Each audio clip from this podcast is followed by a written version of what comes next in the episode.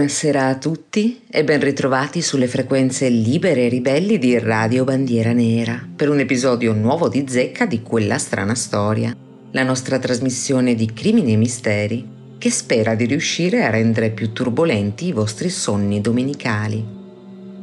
Io sono Alita e questa sera ho deciso di rovinare i film preferiti della nostra e della vostra infanzia e adolescenza.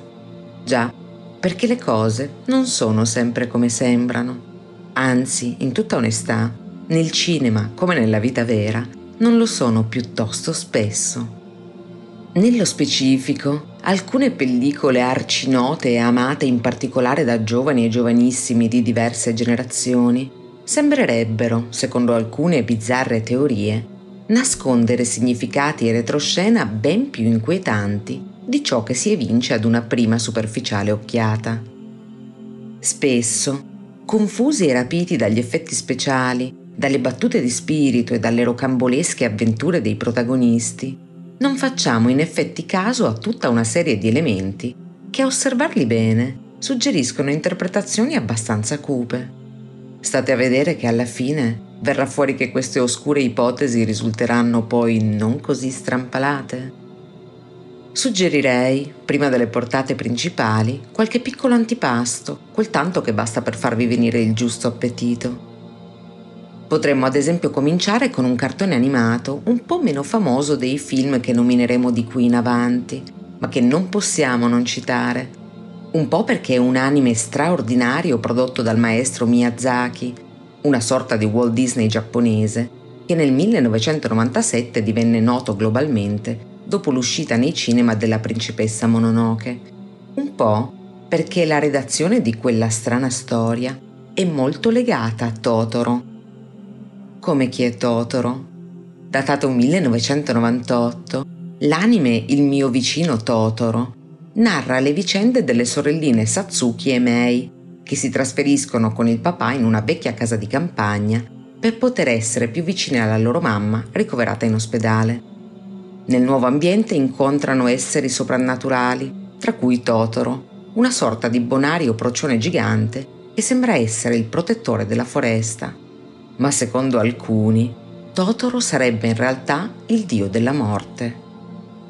In base ad un'antica leggenda molto popolare nel paese del Sol Levante, solo coloro che sono morti o vicini alla propria dipartita sarebbero in grado di vedere il dio della morte e poco dopo l'inizio del cartone animato, le due sorelline vedono qualcosa che sembra fuliggine vivente uscire da un armadio. Questa specie di fumo scuro e vivo, per così dire, rappresenta nel folklore nipponico proprio la morte imminente. Seguendo questa ipotesi, Mei sarebbe di fatti annegata nel laghetto nella scena della sua scomparsa e Satsuki si sarebbe suicidata per raggiungerla. A quel punto le due bimbe, già morte, sarebbero andate a visitare la madre in ospedale con l'aiuto di Totoro. La donna avrebbe potuto vederle proprio in ragione della sua grave condizione fisica, essendo a sua volta prossima al trapasso. Questo spiegherebbe anche il perché della sua miracolosa guarigione da una condizione che sembrava senza speranza e che invece si rivela in seguito essere un banale raffreddore. La madre e le figlie sono tutte decedute e una volta passate dall'altra parte, i problemi di salute non esistono più e la famiglia può ricongiungersi nell'aldilà. Ma quando è venuto a mancare anche il papà delle piccole? Questo elemento, in effetti, rimane un punto oscuro nell'ipotesi. Un'altra nota pellicola che celerebbe nella propria trama una nota drammatica è niente meno che Il ritorno al futuro, datato 1995. Vi siete mai chiesti perché l'eccentrico Emmett Brown, ovvero Doc, si trovasse proprio sul percorso della DeLorean quando questa, lanciata a 88 miglia orarie, attiva il flusso canalizzatore per il viaggio temporale? Beh, secondo una speculazione che va per la maggiore, lo scienziato stava cercando di suicidarsi.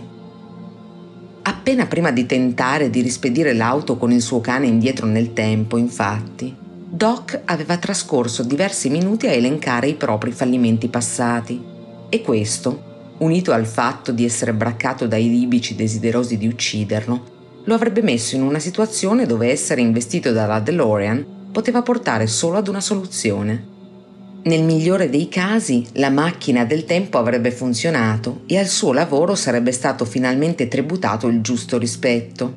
Nel peggiore, lui sarebbe morto e tutti i suoi problemi con gli insuccessi e i libici sarebbero finiti. Ma perché portare con sé anche il cane Einstein e il diciassettenne Marty? Beh, anche a questo i teorici della cospirazione formato cinema non hanno pensato.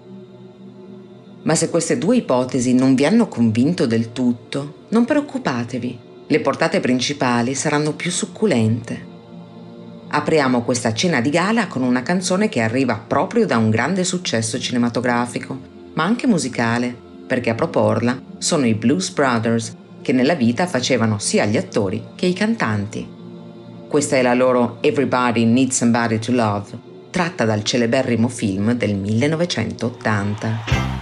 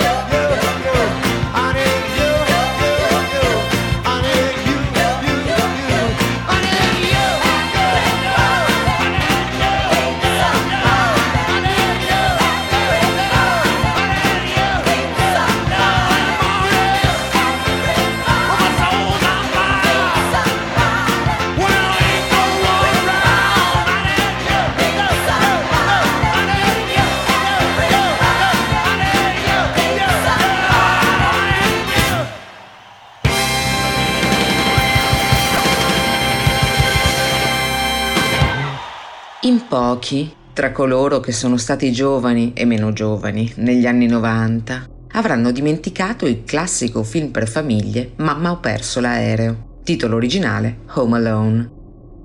Si tratta, ricordiamo, dell'agghiacciante storia di una coppia di genitori negligenti che al momento di partire per le vacanze di Natale dimenticano a casa uno dei figli, il piccolo Kevin McAllister, di 10 anni, interpretato da un Macaulay Culkin che divenne celebre proprio grazie a questo ruolo. Abbandonato a se stesso, Kevin si rivela un fanciullo indipendente, brillante e sadico. Naturalmente, nella misura accettabile per un film da bambini, ma non per questo meno evidente. Come ricorderete, una volta che i due ladri prendono di mira la sua casa, Kevin reagisce mettendo in atto tutta una serie di meccanismi di difesa e trappole, divertendosi non poco nel tormentare i due delinquenti, Henry e Marv, ribattezzati nella versione italiana la banda del rubinetto, per la loro abitudine di lasciare aperti i rubinetti delle case svaligiate. Nel 1990, anno di uscita di quello che divenne uno dei più grandi classici di Natale, Kevin McAllister e i suoi piani machiavellici riempirono i cinema per oltre un anno. Il film ebbe un successo planetario, tanto da piazzarsi al primo posto della classifica dei più visti per 14 mesi consecutivi. Nell'ora e mezzo di intrattenimento, vediamo il giovanissimo Kevin divertirsi tra l'altro a terrorizzare un giovane fattorino mentre gli consegna una pizza, ma il terribile ragazzino si applica soprattutto nel creare un buon numero di vere e proprie armi a partire da dispositivi concepiti con funzioni ben diverse. Sono sicura che avete memoria di aver riso da bambini davanti a quelle scene, eppure, ad analizzarle bene oggi, è difficile ignorarne il lato oscuro. Così difficile che alcuni hanno teorizzato addirittura che Mamma ho perso l'aereo sia una sorta di prequel di un'altra pellicola, distribuita nelle sale 14 anni dopo, che di comico e allegro non ha proprio nulla. Stiamo parlando niente meno che di Saw, l'enigmista, diretto nel 2004 da James Wan e diventato una delle più note saghe horror del nuovo millennio, con ben sette seguiti all'attivo. Per chi non avesse visto il film o avesse semplicemente bisogno di rinfrescarsi la memoria, So è un thriller psicologico decisamente cruento, il cui protagonista, Jigsaw, ovvero l'enigmista, è un pazzo sadico che gioca, per usare parole sue, con la vita delle persone. Il fine teorico è quello di dare alle sue vittime una seconda possibilità per apprezzare davvero la propria esistenza. Jigsaw al secolo John Kramer, è un uomo a cui era stata diagnosticata una malattia terminale, ma che è incredibilmente sopravvissuto, acquisendo in seguito alla guarigione una nuova prospettiva sulla vita, che fino a quel momento aveva dato per scontata. Così, mosso dall'idea all'apparenza altruistica di aiutare altre persone a dare il giusto valore alle cose, il buon Kramer decide di intrappolarne alcune in giochi dagli esiti spesso letali, nella speranza che la loro voglia di vivere li porti ad uscirne vincitori e quindi a sopravvivere. Spoiler alert, questa famosa forza della vita non è così imbattibile come si vorrebbe sperare. Ma lasciato da parte questo riassuntino, torniamo a Mamma ho perso l'aereo. Ecco, secondo questa teoria, il piccolo Kevin, crescendo, non avrebbe perso la sua vena sadica e al contempo in qualche maniera moralistica e avrebbe cambiato nome diventando niente meno che l'enigmista. Ad un primo sguardo, l'ipotesi sembra davvero peregrina. Almeno in apparenza, i due film non potrebbero essere più all'opposto da ogni punto di vista. Uno è un divertente e allegro prodotto per famiglie che celebra il calore delle feste, e l'altro è un thriller angosciante dove il sangue scorre copioso, ma in effetti è difficile non notare certe inquietanti somiglianze. È dunque possibile che il protagonista sia la stessa persona?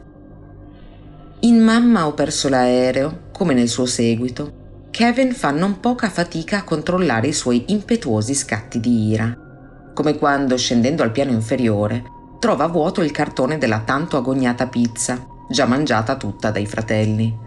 Ad uno sfottò del maggiore, il bambino esplode in un violento attacco nei suoi confronti e gli si lancia contro con un urlo di battaglia, prima di sferrare l'assalto con tanto di graffi e morsi. Nonostante una quarantina di chilogrammi di differenza, Kevin riesce a spingere il fratello contro il tavolo della cucina e a farlo cadere, come mosso da una furia cieca. Il ragazzino ha inoltre una tendenza a sviluppare fantasie violente. All'inizio del primo film, ricorderete, Kevin è inspiegabilmente stregato dal personaggio di Marley, un anziano vicino di casa che i bambini del quartiere mormorano essere un serial killer. Invece di averne paura come tutti gli altri, il bambino sviluppa una vera e propria fascinazione nei riguardi dell'uomo, addentrandosi anche in una sorta di macabra fantasia, secondo la quale l'anziano imprigionerebbe e mummificherebbe le proprie vittime. Another spoiler alert, Marley non è un serial killer. Se avete visto anche il secondo capitolo della saga natalizia, Ricorderete che Kevin viene mostrato nell'atto di riprendere con una videocamera suo zio per utilizzare il video al fine di spaventare i lavoratori dell'hotel, qualcosa che per l'enigmista è pane quotidiano. In tutto ciò è evidente la soddisfazione del ragazzino terribile nell'infliggere paura e dolore, che siano meritati, come nel caso dei ladri, oppure no, come per il povero fattorino delle pizze, sembra non avere importanza.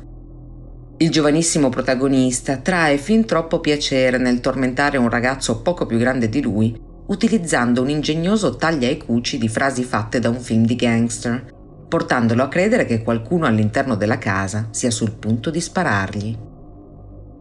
L'ideazione delle tremende trappole con cui Kevin difende la casa dai due topi d'appartamento sarebbe dunque la genesi e la versione beta di quello che nel tempo si sarebbe evoluto portandolo a diventare il cattivissimo di Saw. In ultimo, Kevin soffre di allucinazioni visive e uditive molto realistiche, come quella della fornace nel seminterrato di casa, che ai suoi occhi appare come un mostro famelico e terrificante. Questa diventerà, secondo i teorici di questa sorta di cospirazione, il trauma alla base della successiva psicosi di Kevin, uno dei tanti punti di contatto tra i due film. Nel capitolo iniziale di Saw, difatti, l'unica sopravvissuta alle trappole letali del killer è Amanda, un personaggio che negli episodi successivi diventerà sempre più importante e che si salva inizialmente da un marchingegno in grado di strapparle la mandibola che assomiglia parecchio, ad una prima occhiata, proprio alla fornace di casa McAllister. D'altra parte, non c'è da meravigliarsi che un bambino già di per sé instabile, abbandonato più volte dai genitori e obbligato a difendere da adulti malvagi la propria casa e la propria vita, abbia sviluppato crescendo un disturbo da stress post-traumatico. Non vi sembra? Un tratto in comune che va sottolineato è come tutte le insidie e i dispositivi creati sia da Kevin che da Jigsaw necessitino l'attivazione da parte della vittima è un interessante retroscena psicologico, se letto in termini di trasferimento della colpa. Ma è la somiglianza fisica delle trappole, dalla scala coperta di catrame e chiodi in Mamma ho perso l'aereo, a quella che trancia le gambe dello SWAT team in So, passando per fuoco e vetri rotti, nonché la comune identità dei due sottoscala, tanto simili da possedere entrambi la famosa fornace, a mettere davanti agli occhi l'idea che i due protagonisti potrebbero in effetti essere la stessa persona a distanza di qualche decennio. E se tutti questi fatti non fossero bastati a convincervi che il piccolo carinissimo Kevin sia cresciuto per diventare un assassino seriale, beh, per cortesia, guardate Macaulay Culkin ormai adulto, aggiungetegli una ventina di anni e non veniteci a dire che non sembra Tobin Bell, l'autore che dà il volto all'enigmista con quegli occhi azzurri e quei capelli così chiari da sembrare quasi albino. Dunque, non manca molto a Natale. Tenetevi pronti a guardare Mamma ho perso l'aereo con uno sguardo tutto nuovo. E se non ci ascoltiamo una canzone in tema festivo adesso, quando pensiamo di ascoltarla? Ah, voi suggerireste verso metà dicembre? Nah, troppo facile. Questo è Bobby Helm che nel 1957 cantava Jingle Bell Rock.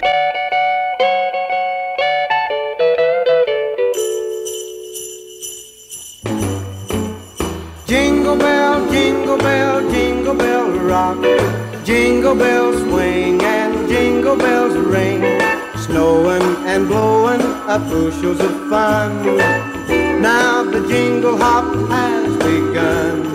Jingle bell, jingle bell, jingle bell rock.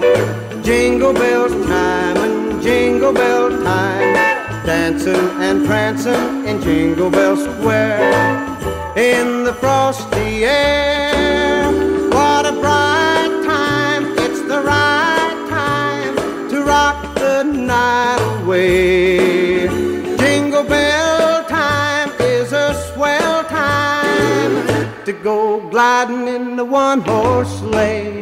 Giddy up, jingle horse, pick up your feet, jingle around the clock. Mix and a mingle in the jingling feet. That's the jingle bell rock. Jingle bell, jingle bell, jingle bell rock. Jingle bell chime and jingle bell time. Dancing in Jingle Bell Square. In the frosty air. What a bright time, it's the right time to rock the night away. Jingle bell time is a swell time to go gliding in the one horse sleigh. Giddy up, jingle horse, pick up your feet, jingle around the clock.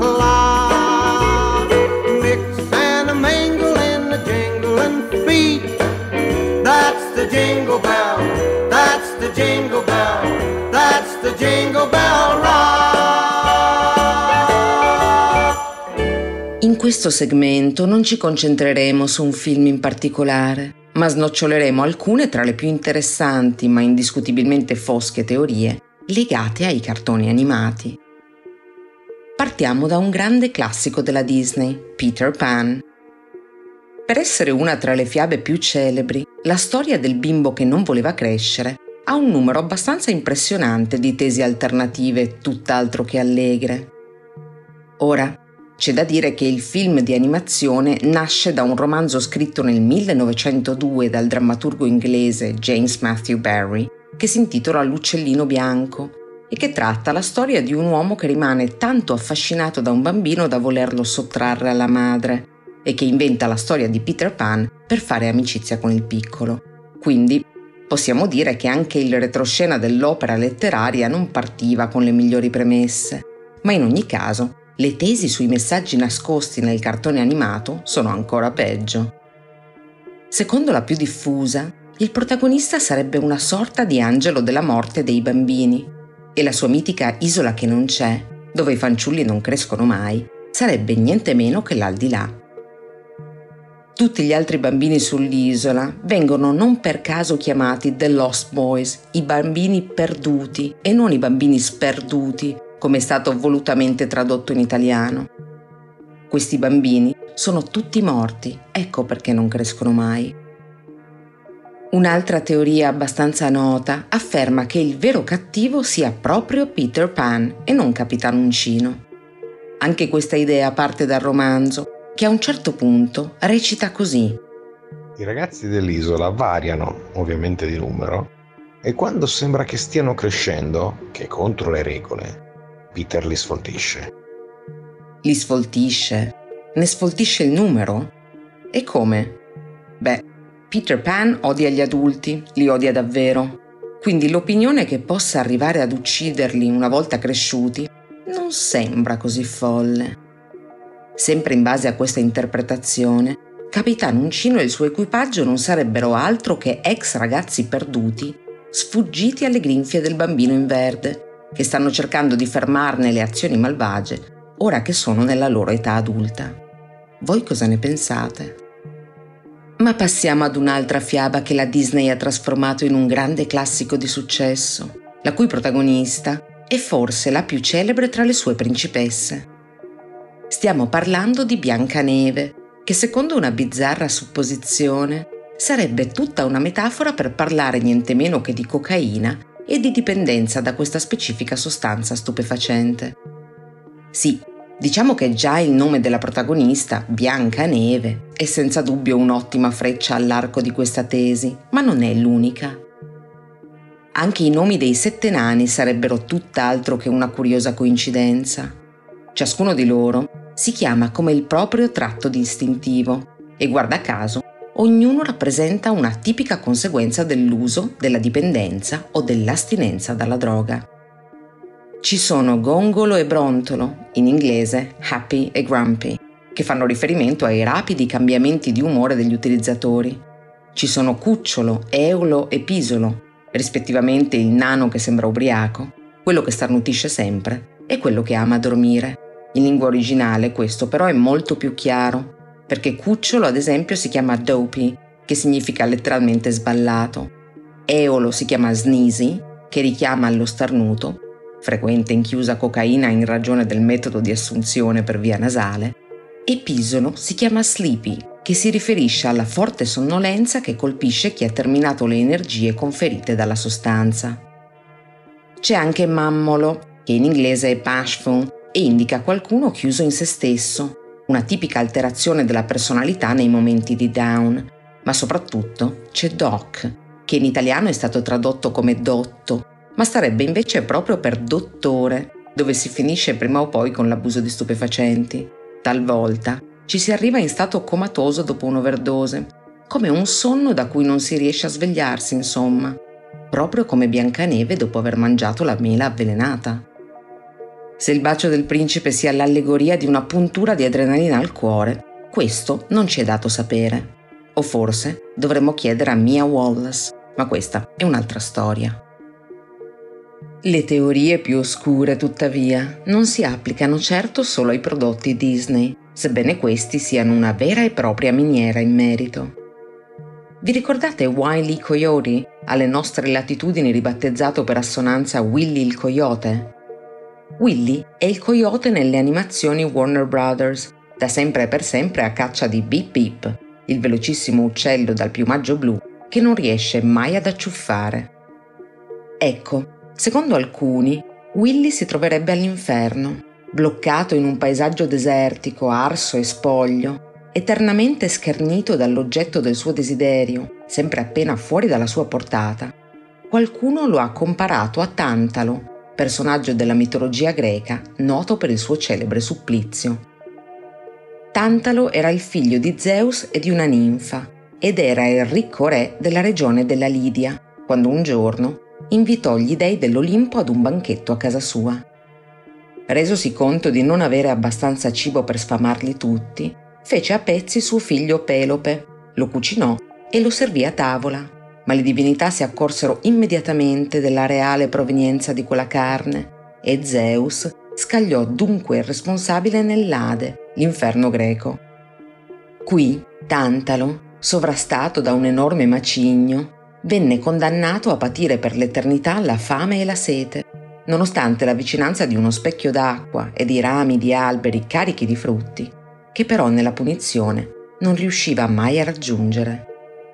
Ecco, ma se Willy il coyote è un tantalo per bambini, che mai avrà fatto per far tanto arrabbiare gli dei?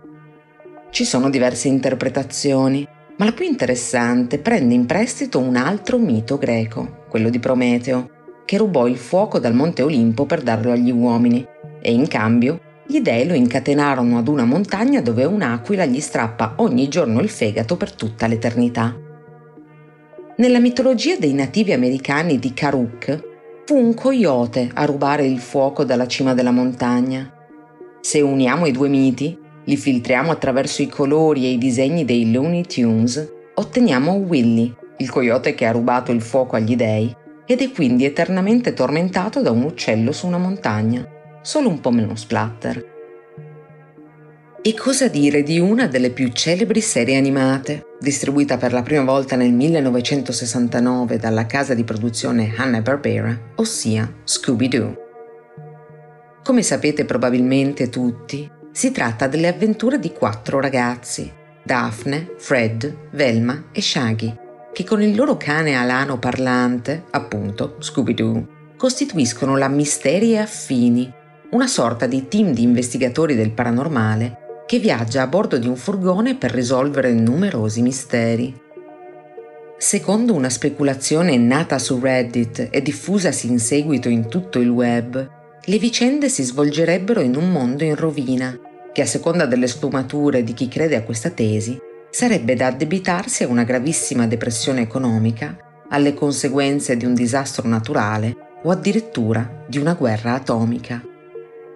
A ben pensarci, come spiegare meglio il fatto che il gruppo non sembri esplorare altro che ruderi di case e hotel, parchi deserti, aeroporti inutilizzati e scuole abbandonate?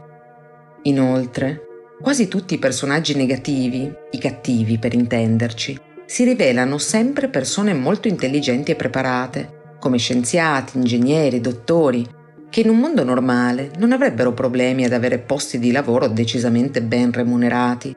Eppure, in questo particolare scenario accettano di comportarsi come criminali comuni per raggranellare pochi denari. Avrebbe senso immaginare che si tratti di persone rimaste senza occupazione durante la Grande Depressione e incapaci di trovarne una nuova nel difficile clima economico. In ultimo, c'è il fatto che l'intera compagnia viva effettivamente dentro un furgone e che Shaggy sembri non potersi permettere del cibo per Scooby-Doo e per se stesso, tant'è che i due mangiano quasi esclusivamente biscotti, dimostrando sempre un eccessivo entusiasmo ogni qualvolta si imbattono in un vero pasto caldo, come se stessero a tutti gli effetti patendo la fame. C'è anche una ipotesi che vede Scooby-Doo come un cane strappato dalla CIA agli esperimenti che i sovietici portarono avanti nel secondo dopoguerra, come quello per cui riuscirono a inviare nello spazio la cagnetta laica. Ma teniamole per un altro episodio. In ultimo, analizziamo una singolare ipotesi su un cartone animato un po' meno datato dei precedenti, ma pur sempre non proprio di ultima fattura, ovvero i Pokémon.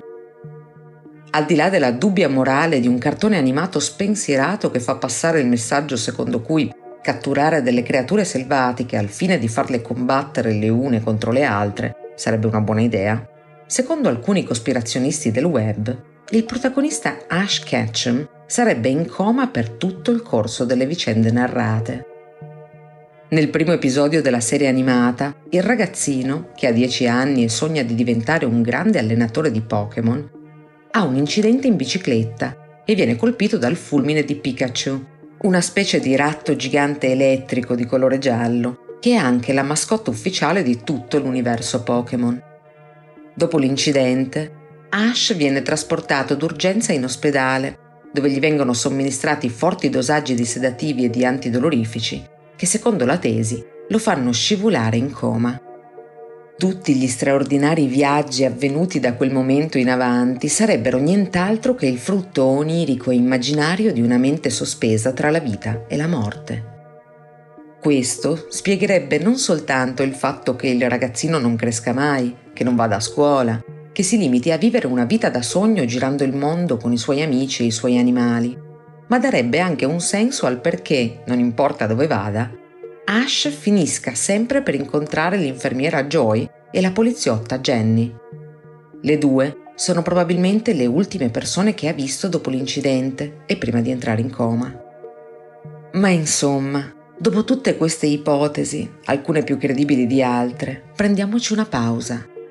E visto che stiamo in tema di cartoni animati, fumetti e i tempi che furono, ascoltiamo gli italianissimi 883 con la loro Hanno ucciso l'uomo ragno, datata 1992.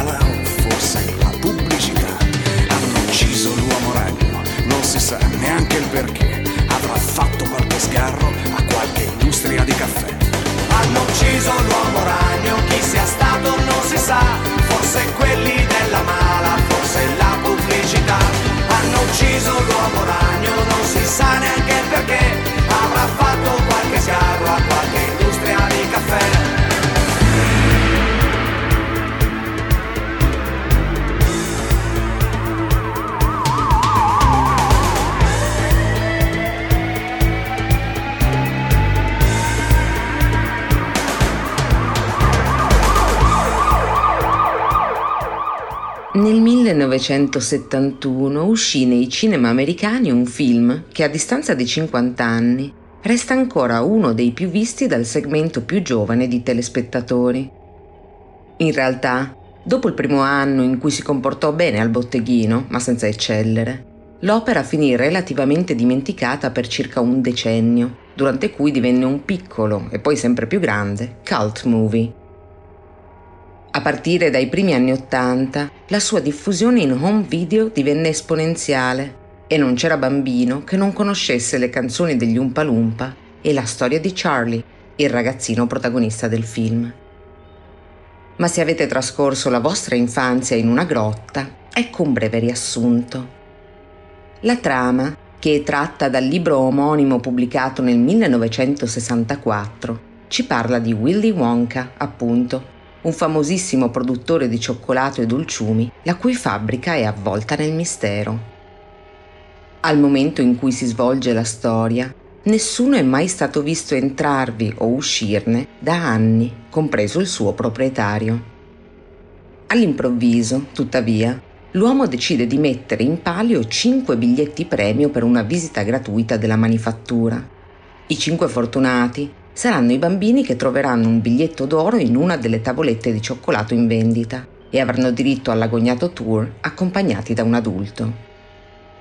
L'atto di inattesa gentilezza di Wonka risulta davvero curioso conoscendo il personaggio, tanto che qualcuno si è spinto a chiedersi se il vero motivo non fosse in realtà qualcosa di ben lontano dalla gentilezza e se Willy Wonka non fosse in realtà un serial killer il cui vero scopo era attirare giovanissime vittime nella sua tana. Nei prossimi minuti approfondiremo meglio questa non così assurda teoria, ma prima vogliamo ricordare che si riferisce in maniera esclusiva alla versione che vede protagonista Gene Wilder e non al suo rifacimento datato 2005 con Johnny Depp, il cui titolo è semplicemente La fabbrica di cioccolato. Ora, fatta questa premessa, tuffiamoci nella inquietante ipotesi. Fin dalle prime scene è abbastanza evidente il fastidio che Willy Wonka sembra provare nei confronti dei bambini, ma soprattutto il suo astio generale per moltissime cose, in particolare per i misteriosi personaggi che da anni cercano di rubare le sue ricette segrete. Nonostante sia uno degli uomini più ricchi al mondo, Wonka non sembra trarre grande soddisfazione dalla sua fama e fortuna. Passa la maggior parte del tempo a lavorare rinchiuso nella sua proprietà. Non ha una moglie né tantomeno una famiglia e appare depresso, con un sorriso finto stampato sul volto che vira più verso il sarcasmo che verso l'allegria, nel tentativo mal riuscito di nascondere il proprio disprezzo per i ragazzini. La ragione dietro la sua profonda antipatia verso di loro è palesemente legata al fatto che questi, per loro natura, tendano a disobbedire a ciò che viene loro detto di fare. E Willy Wonka, invece, è un pianificatore compulsivo, un uomo che vuole che il suo ordine e i suoi ordini vengano rispettati ed eseguiti. Tutto, nella visita alla fabbrica, è stato previsto nei minimi dettagli, forse un po' troppo. All'ingresso, ad esempio, viene consegnato ai partecipanti un modulo da firmare che declina ogni responsabilità per ciò che può accadere all'interno dello stabilimento. E le righe al fondo sono così piccole che è letteralmente impossibile leggerle, un po' come in ogni contratto losco. La fabbrica stessa è una grande trappola per la personalità infantile. Tutto è meraviglioso agli occhi dei bambini, ma nulla deve essere toccato se non si è ricevuto il permesso di farlo dal padrone. Ma come ricorderete, tutti i partecipanti, anche Charlie, infrangono le regole. Il primo a farlo è il piccolo Augustus Gloop, quando cade nel fiume di cioccolato. Wonka afferma che non gli accadrà nulla di male, ma quando sua madre sottolinea che il bambino, un fanciullo tedesco avido e sovrappeso, non sa nuotare, nell'uomo non si manifesta ugualmente nessun tipo di preoccupazione. Augustus, vieni subito qui! Il mio cioccolato! Il mio cioccolato! Aiuto! Non stia lì impalato, faccia qualcosa! Aiutatemi, polizia! Il bambino è risucchiato nel condotto di aspirazione, che a rigor di logica lo priva completamente di ossigeno, e l'ultima immagine di Augustus lo vede urlare disperato nel grande tubo trasparente e poi sparato a 20 atmosfere in probabile direzione del bollitore. Durante l'intera scena, Willy Wonka sembra contenere a fatica il gaudio nell'osservare il destino del bambino disobbediente. La vittima successiva è Violet Beauregard, una ragazzina egocentrica e maleducata. Nel suo caso è Willy Wonka stesso a provocarla. Sapendo che la bambina ha una vera e propria passione per le gomme da masticare, le mostra la sua invenzione non ancora in commercio, un chewing gum che masticandolo rivela i sapori di un intero pasto, dal primo al dolce. Ovviamente incapace di resistere alla tentazione, Violet gli ruba dalle mani la gomma ma arrivata alla fine del pasto virtuale, e cioè alla frutta, comincia a gonfiarsi e a prendere le sembianze e il colore di un mirtillo. La piccola Beauregard è vista per l'ultima volta rotolare verso la sala dei succhi, dove deve essere spremuta prima che esploda. Non sembra ci siano molte possibilità di sopravvivenza, a pensarci bene. La terza vittima è Veruca Salt, una giovane inglese avida e viziata che sparisce dalle scene precipitando giù dallo scivolo che divide le speciali uova di oca ripiene di cioccolato tra buone e cattive. Il marchingegno la giudica come un uovo molto cattivo e lei precipita nel vuoto sottostante, seguita dal padre che si lancia alla sua rincorsa, dopo che Wonka gli spiega cosa succede alla spazzatura, dove la ragazzina è con tutta probabilità andata a finire. Era un uovo molto cattivo. Eh, dov'è finita? Dove vanno le uova cattive, per lo scivolo della spazzatura. Come per lo scivolo della spazzatura? e dove andrebbe a finire? Nella fornace. Nella fornace! Verrà arrostita come una salsiccia. Non necessariamente, potrebbe essersi incastrata nel condotto. Ah, certo! Resisti, Verusca! Tieni duro! Arriva Papino! Mike TV è il quarto fanciullo a cadere vittima delle insidie della fabbrica di cioccolato e del suo proprietario. Dipendente dalla televisione e pigro, il bambino viene rimpicciolito da uno speciale marchingegno e anche in questo caso Willy Wonka non appare interessato alla sua sorte e anzi suggerisce ai suoi aiutanti di portarlo nella camera di allungamento, una pratica che possiamo facilmente immaginare possa avere risvolti letali. L'ultimo rimasto, naturalmente, è Charlie Bucket, il protagonista, un bambino povero ma gentile e di buon cuore, che per tutto lo svolgersi della visita segue le regole di Wonka, che però, verso la fine del percorso, induce in tentazione Charlie e suo nonno Joe che lo accompagna, mostrando loro un succo altamente sperimentale che permette di galleggiare nell'aria. I due non resistono e trangugiano la bottiglia, che era stata convenientemente piazzata sotto dei giganteschi ventilatori che avrebbero finito per decapitarli se nonno Joe non avesse trovato un trucco per salvare loro la vita. C'è da dire che prima che ogni bambino faccia ciò che non dovrebbe, ma che finisce per fare, Willy Wonka cerca di fermarli. Lo fa con veramente poca convinzione, ma lo fa. E questo gli basta per giustificarsi con se stesso in merito a quelli che sono a tutti effetti degli omicidi, o almeno questo è ciò che ipotizza questa interpretazione. Nella sua mente perversa non sta uccidendo i bambini, sono i bambini che in qualche modo stanno scegliendo di uccidersi di loro spontanea volontà, non rispettando le regole. Alla fine del film, Willy Wonka afferma che tutti i bambini sono ad ogni modo sopravvissuti, ma a differenza del libro da cui la pellicola è tratta e dal remake del 2005, non li vediamo mai lasciare la fabbrica. Inoltre, in una delle prime scene della pellicola, è Wonka stesso ad ammettere di avvalersi di bugie e manipolazioni. Quindi perché dovremmo credergli noi quando dice che i bambini stanno bene? Quanto al finale, secondo questa tesi non è certo più lieto.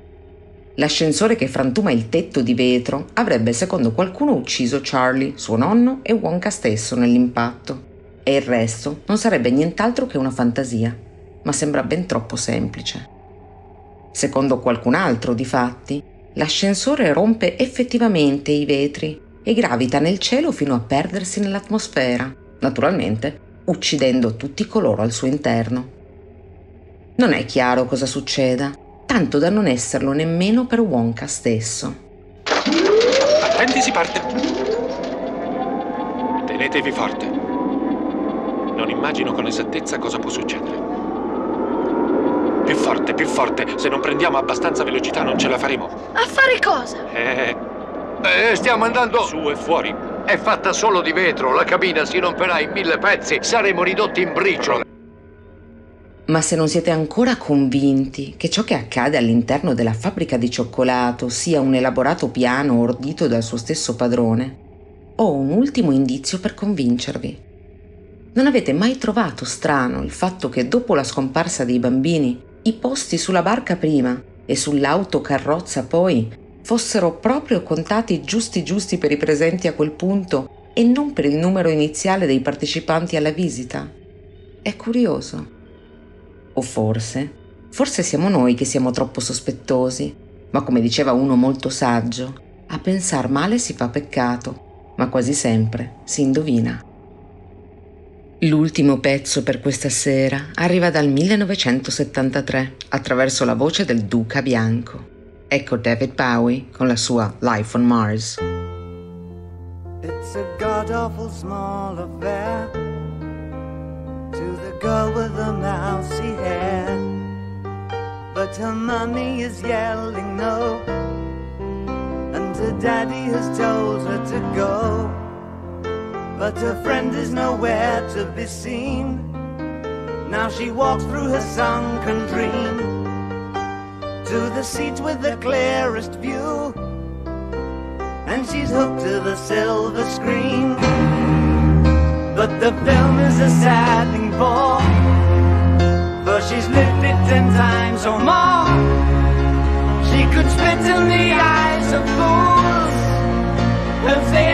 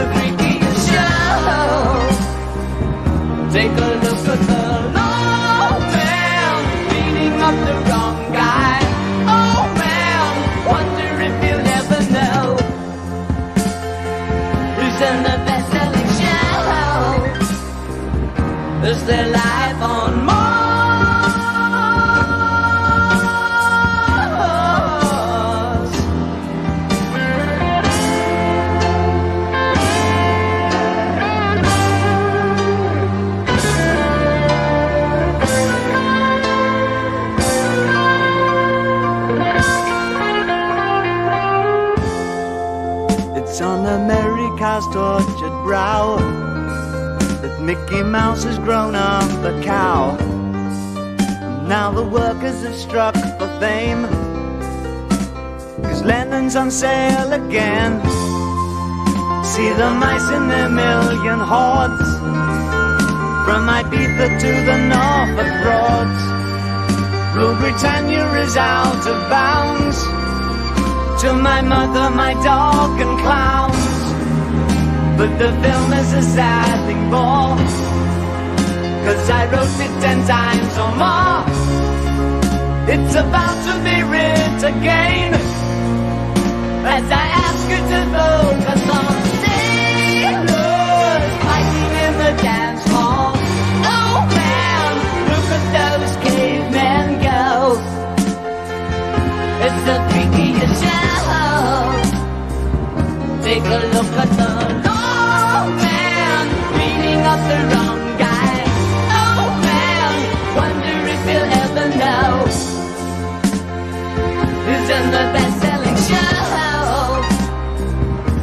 a life on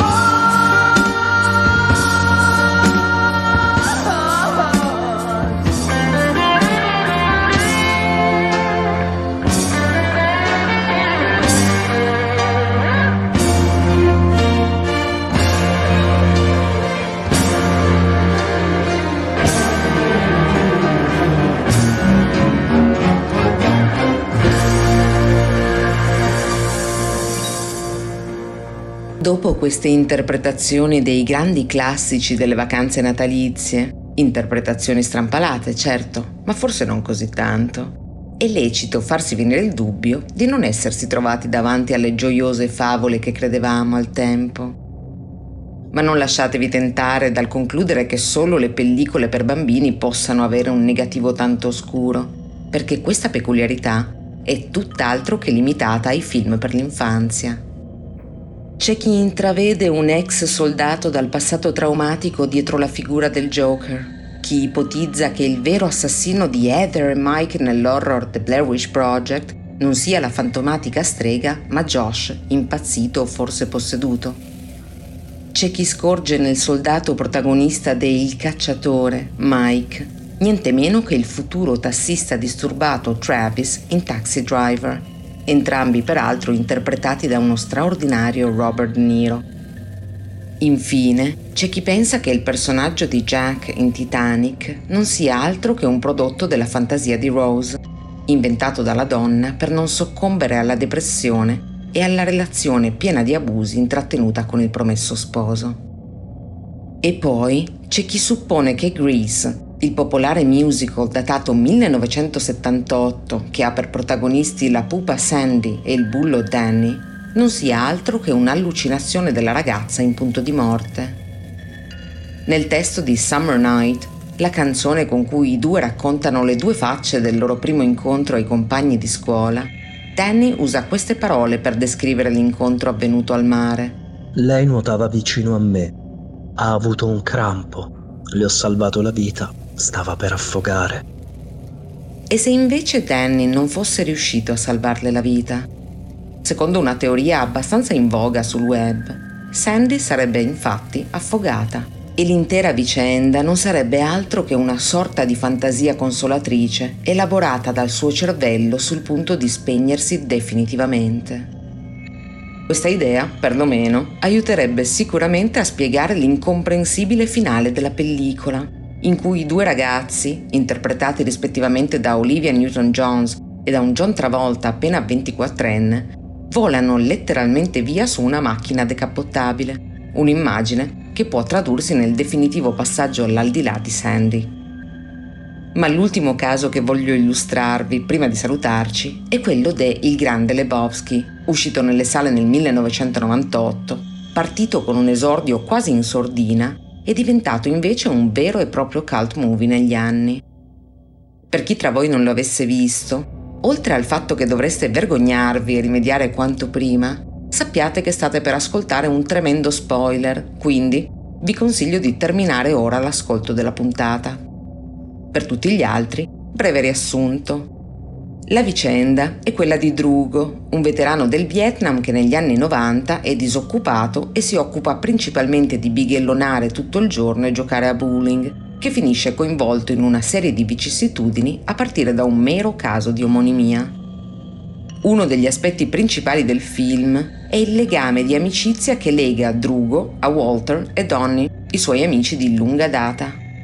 Ed è proprio tra questi due che la relazione è particolarmente bizzarra, in un alternarsi di amore e odio che ha portato qualcuno a teorizzare che Donnie non esista. Secondo questa ipotesi, il personaggio interpretato da Steve Buscemi non sarebbe del tutto immaginario, ma basato sulla figura di un vecchio amico e compagno di armi di Walter, morto nell'inferno della guerra in Vietnam. Il fatto che Walter passi gran parte del tempo a dire a Donnie di tacere sarebbe da ricondursi al fatto che l'ex soldato sarebbe cosciente dell'inesistenza dell'amico e il suo tentativo di zittirlo non sarebbe differente da quello di chi sente le voci in testa, ma ciò nonostante cerca di mantenere un rapporto con la realtà. E ci sono altri elementi a corroborare questa tesi. Donnie non parla con nessun altro che Walter per tutto il corso del film, a parte un momento in cui avverte il drugo dell'urgenza di andare al telefono, ma il suo appello cade nel vuoto. E ancora, le altre squadre del torneo di bowling a cui i tre amici prendono parte hanno due giocatori, mentre la loro, appunto, ne ha tre. Sempre in merito al bowling, Tony è l'unico a non indossare la maglietta con il proprio nome come tutti gli altri partecipanti. Ciò nonostante, è il migliore dei tre nella disciplina sportiva, l'unico strike che fallisce è quello che prelude alla sua morte. Arrivando proprio a questa scena, la tesi trova una sua logica anche qui. La colluttazione tra i protagonisti e i loro nemici, i nichilisti, che a un certo punto cercano di rapinarli, vede Walter ricordare proprio il Vietnam e poi sconfiggere praticamente da solo il trio di delinquenti. Ma vede anche Donny spaventarsi a tal punto da avere un infarto che gli sarà fatale. Con tutta probabilità, quello è il momento in cui Walter supera il trauma, il che gli consente di lasciare finalmente andare Donny. Ancora a supporto dell'ipotesi dell'amico immaginario, c'è da dire che nessuna agenzia di pompe funebri lascerebbe in effetti qualcuno portarsi via le ceneri di un carro estinto in una latta da caffè.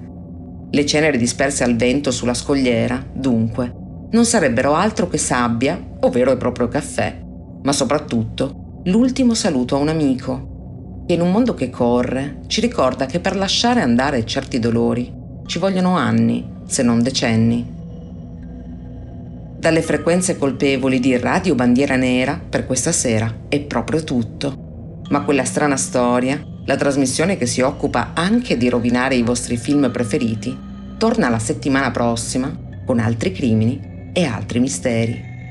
È uno sporco lavoro, ma qualcuno deve ben farlo, no? Io sono Alita, vi ringrazio per l'ascolto e vi auguro una buona notte.